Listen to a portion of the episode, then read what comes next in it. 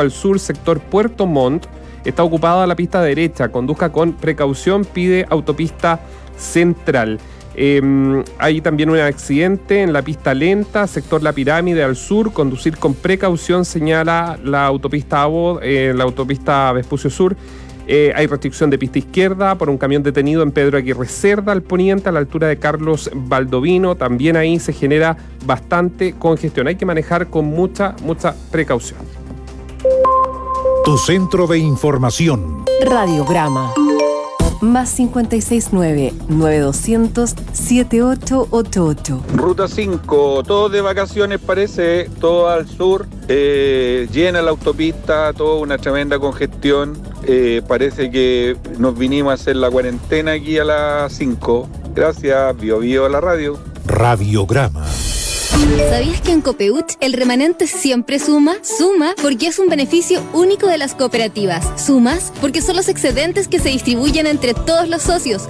Suma porque el remanente lo hacemos entre los 900.000 socios. Sumas porque sabes que los momentos más difíciles es una ayuda. Sumas porque el remanente es participativo, equitativo y cooperativo. Sé parte de la cooperativa y accede a nuestra oferta de productos de ahorro y crédito. Súmate en copeuch.cl. Información independiente. Opinión independiente. Ya, el gobierno ha.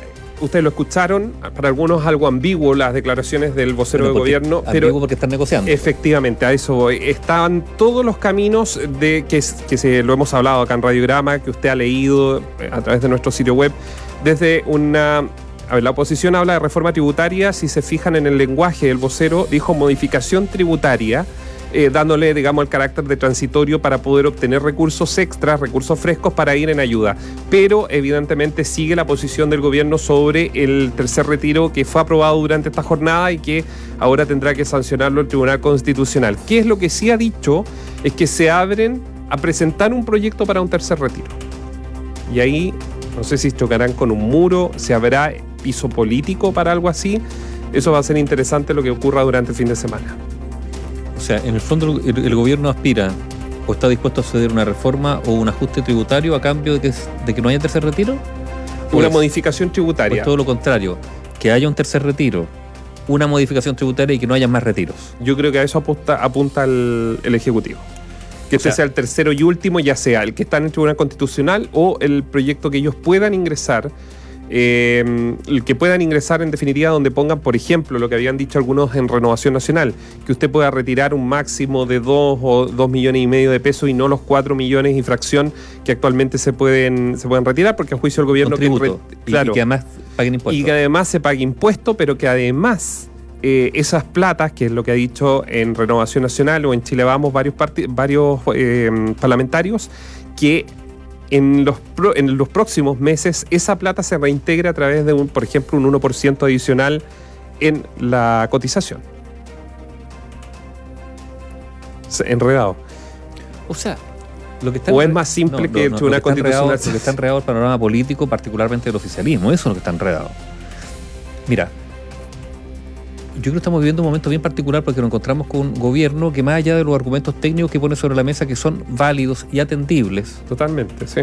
o sea, cuando se dice, y, y además lo reconoce la propia oposición, digamos, que retirar los fondos, esto es Es el peor escenario para poder generar un daño, ayuda. un daño que va a ser difícil Pan de, para hoy, hambre de para mañana. revertir eh, para las futuras pensiones, ¿no es cierto? Todos lo reconocen, pero se quedan en eso, igual aprueban el retiro. La política de los retiros es dañina, lo, acaba de decir hoy día el encargado de la OCDE sobre el tema de pensiones, diciendo que, que no es una buena política, que esto tiene que salir directamente del Estado. Bueno, entonces, no hubo ni voluntad, hemos hablado del atrincheramiento de las posiciones, ¿no es cierto?, para alcanzar un acuerdo, para haber conseguido una fórmula mejor para que los retiros. Eso ya no se logró. Dicho esto, uno tiene la sensación de que actual gobierno está con tal nivel de falta de apoyo, pero además hay una animosidad tan grande hacia él y particularmente hacia el presidente, también hay que decirlo. Aquí hay una perso- personificación en Sebastián Piñera de una animosidad que uno podrá decir que se la ha ganado. Es que eso iba a decir, él no ha contribuido en cambiar Es bien suave, eso no ha contribuido, bueno, se la ha ganado. Yo no estoy diciendo que sea justo o que sea injusto, estoy dando un hecho. Piñera se ha ganado, Sebastián Piñera se ha ganado una animosidad muy grande que le deja muy poco margen para que lo que proponga sea no aplaudido, si no estamos hablando de aplauso, no, pero que sea validado, aceptado. Entonces uno se pregunta en ese escenario, ¿qué rol están jugando los partidos de la coalición? ¿Qué rol juegan las otras figuras políticas de la coalición? ¿O todo termina, digamos, en él? También a veces esto es por culpa de él, del presidente. Entonces, hoy día estamos en un escenario donde el, el espacio de maniobra que tiene el gobierno es tan, Sí, tan pero, pequeño claro. que tiene que ser muy, muy certero. Vale decir, toda maniobra que pretenda hacer de ahora adelante, previamente tiene que tener la aceptación de la oposición Yo, yo- para que, yo no, creo se, que van, van para a que no cho- se vaya por la borda. y me cobra la, la palabra Aníbal, yo creo que van a chocar contra un muro con buena parte de lo que de los caminos que actualmente el gobierno a última hora hay que decirlo está tratando de eh, O sea, que, generar. o sea que el gobierno, no- o sea, pero ya no tiene espacio, a ver, Sebastián No, no, Piñera ya me- no tiene espacio Sí, político. pero la pregunta es que la oposición no va a aceptar la propuesta del gobierno cuando dice Yo- que se va a encontrar con un muro. ¿Dónde? ¿Quién pone el muro va a ser que el tercer retiro o un tercer retiro sí o sí va a tener que estar sobre la mesa. Ahora. ¿dónde puede haber espacio? El único espacio, y si uno se va a las declaraciones de Yasna Proboste de esta semana, que las revisamos acá en Radiograma, que es una, ellos dicen reforma, la oposición dice una reforma tributaria que genere recursos extras para poder ir en apoyo con recursos frescos, dineros frescos para las personas que lo necesitan. Pero ya el gobierno cambia el lenguaje y habla de modificación tributaria. Yo sé que es un... pero, pero Bueno, pero Ya ahí como- yo creo que ya no va a haber- constitucional, convención constituyente, no convención constitucional, ni menos asamblea. ¿no?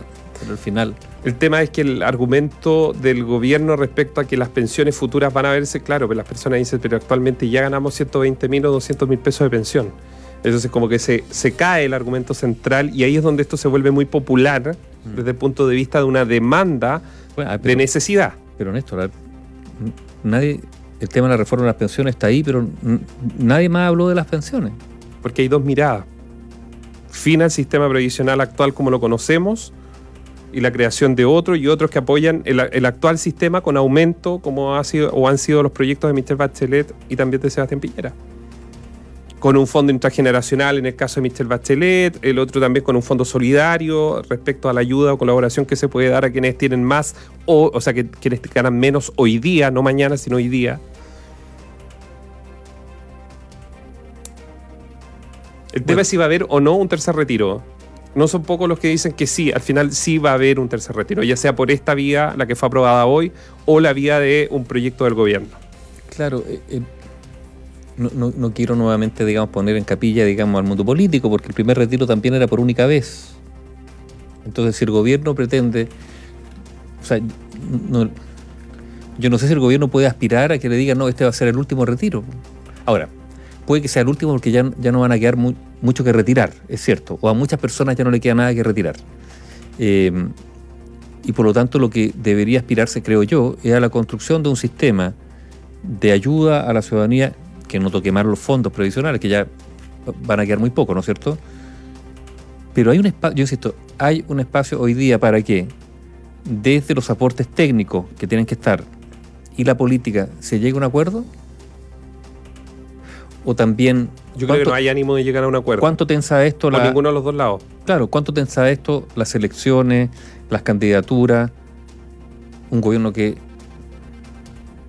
iba a decir, está terminando, le queda harto, pero en el fondo, En tiempos normales le estaría en la recta final y donde los presidentes normalmente empiezan a subir en, en popularidad porque comienza el gastando principio a del veces, fin. ¿no? No, porque empiezan los candidatos presidenciales a ocupar la, la- la agenda, la escena pública, y los presidentes pasan lo que se ha llamado históricamente el pato cojo. En este caso, Una la, figura gringa esa. una figura gringa.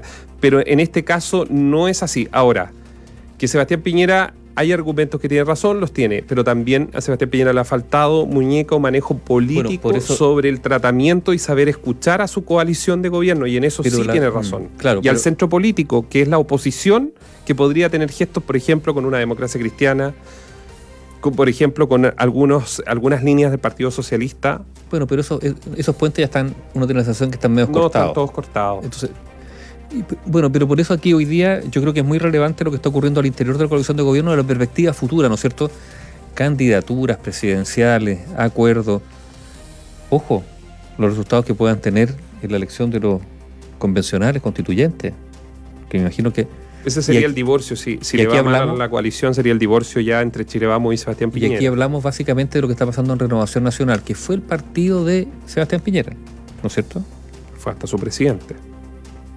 Y, y, la sensación que es ahí, en Renovación Nacional, hoy día Que son los que está- pierden más. están las turbulencias, ¿no? Está la. A ver, cuando uno escucha que un parlamentario de gobierno de Renovación Nacional dice es el último llamado que le hacemos al gobierno. A ver cómo el último. Uno dice, el último llamado. ¿Y después qué es lo que hay? Si este es el último. Y no me contestan lo que yo quiero. ¿Qué queda? Ahora, Congelar está relaciones como Evópoli. Está bien en. Pero congelar relaciones. ¿Alguien se acuerda que Evópoli congeló las relaciones Claro, con el pero- gobierno por la Araucanía? Y no iban a las reuniones, pues no, no, la política a veces usa frases grandilocuentes, es cierto, porque busca impacto. Pero, ay, pero es un parlamentario del oficialismo que le dice a su gobierno el último llamado que le hago. Entonces, y Renovación Nacional está en esto. Bueno, la Renovación Nacional alineada detrás de Mario Desbordes también. Y también de Manuel José Osandón que nuevamente vuelve a perfi- a, a perfilarse, digamos, en esta... mm, O dentro de la corriente de Renovación Nacional, dentro de las no, corrientes. iba a decir en, en estas figuras que, pese a todo, son las figuras y marcan tampoco las encuestas. Entonces yo creo que hoy día el gobierno tiene un problema también hacia afuera, evidentemente hacia la opinión pública, para qué decir, de cara a la oposición también. Pero internamente de la coalición también. O sea, ¿qué es lo que hemos vivido hoy día, Néstor? En el reporteo. Tensión, sí. Y la moneda, tensión. Pero ¿Qué más tensión, hay en la moneda? perdón, tensión interna. Tensión. Por eso, ¿qué hay en la moneda hoy día? Hasta la semana pasada era la tensión con la oposición y que No, bueno, era tensión, una cosa tensión. natural. Pero esta semana y particularmente las últimas 48 horas, la tensión está entre el Adentro. oficialismo con el propio gobierno. Entonces, esto, esto en algún minuto tiene que decantar por alguna salida, algún hecho que pueda generar ese match o definitivamente congelan toda la oposición, todo el oficialismo, la relación con el gobierno, algo que es poco creíble, o se llega a un acuerdo y Sebastián Piñera se abre a alguno de estos escenarios que ya lo escuchaban ustedes en la voz del vocero de gobierno Jaime Belolio que se están analizando. Podemos decir de pronto que va a haber un tercer retiro. Si le va a llegar a todos, eso es lo que podríamos poner en duda. Ustedes lo escucharon. No, pues muchos que tercer no- retiro va a haber. Ah, pero hay muchos que no tienen ya que sacar. Claro, pero también hay una clase media que puede tener Nivaldo y que tiene ciertas necesidades o demandas. No, no, no, no. Por eso cuando dijo que le va a llegar a todos, bueno, a todos los que le queda plata. po. A ver, ¿cuántos son los que ya no les quedó nada? ¿Un Cer-? ¿Cuánto era? No, cerca de 3 millones de personas. Ahora, ¿cuál es el problema de todas estas situaciones? ¿Cómo se mete en el bolsillo de la individualidad? Cuando en la individualidad, y voy a insistir con esto, existen personas que usan esos recursos ya sea para apoyar su pyme y tratar de resistir lo que más puedan, que hay casos, o con esos recursos también salir a apoyar a sus hijos o hijos a sus padres en momentos en que ellos no han tenido una, una baja de sus sueldos, pero de, de la plata de sus sueldos hoy día están tratando de apoyar a un hermano, apoyar a su mamá, a su papá o los papás a los hijos, como sea. Con pagos de vivienda, pagos de auto, con el- la clase media endeudada, que yo creo que es otra de las cosas que ha reventado en la cara de muchos políticos sobre cuál es la real situación de esta clase media chilena. Información plural. Opinión independiente.